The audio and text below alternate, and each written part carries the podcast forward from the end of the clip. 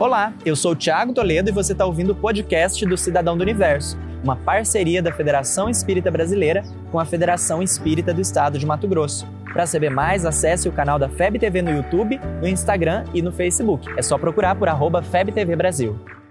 Imagina o universo. Imagina então um oásis em meio ao deserto. Imagina ainda um viajante atravessando esse deserto, padecendo de dificuldades ainda mais severas do que as comuns. Você teria coragem de negar a esse viajante o acesso ao oásis?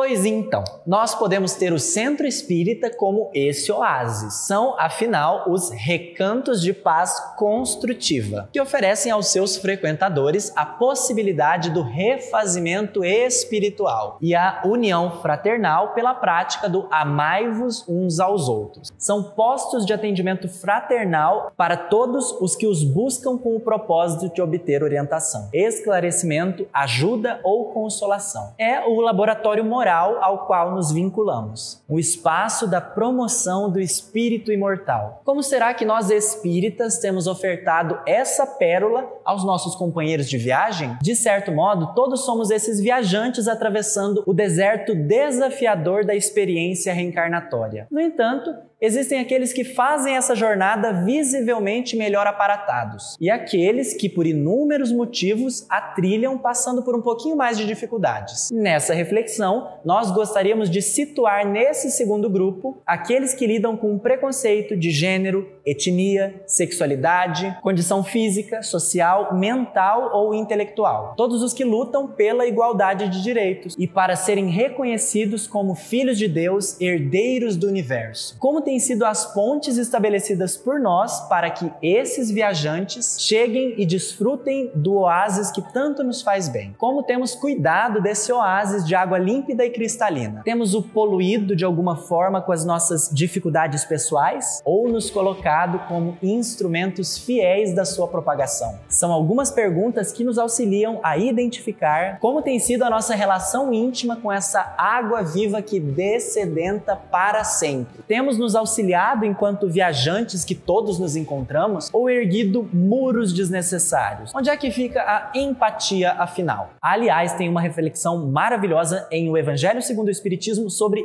essa questão. Já até fizemos um vídeo sobre isso aqui no vlog. Eu vou pedir pro pessoal deixar aqui na descrição. Ser um cidadão do universo é fazer todos os esforços ao nosso alcance para nos colocarmos como instrumentos do mestre, levando amor onde houver ódio, levando o perdão, a união, a fé, a verdade, a esperança, a alegria e a luz, onde houver a ofensa, a discórdia, a dúvida, o erro, o desespero, a tristeza e as trevas.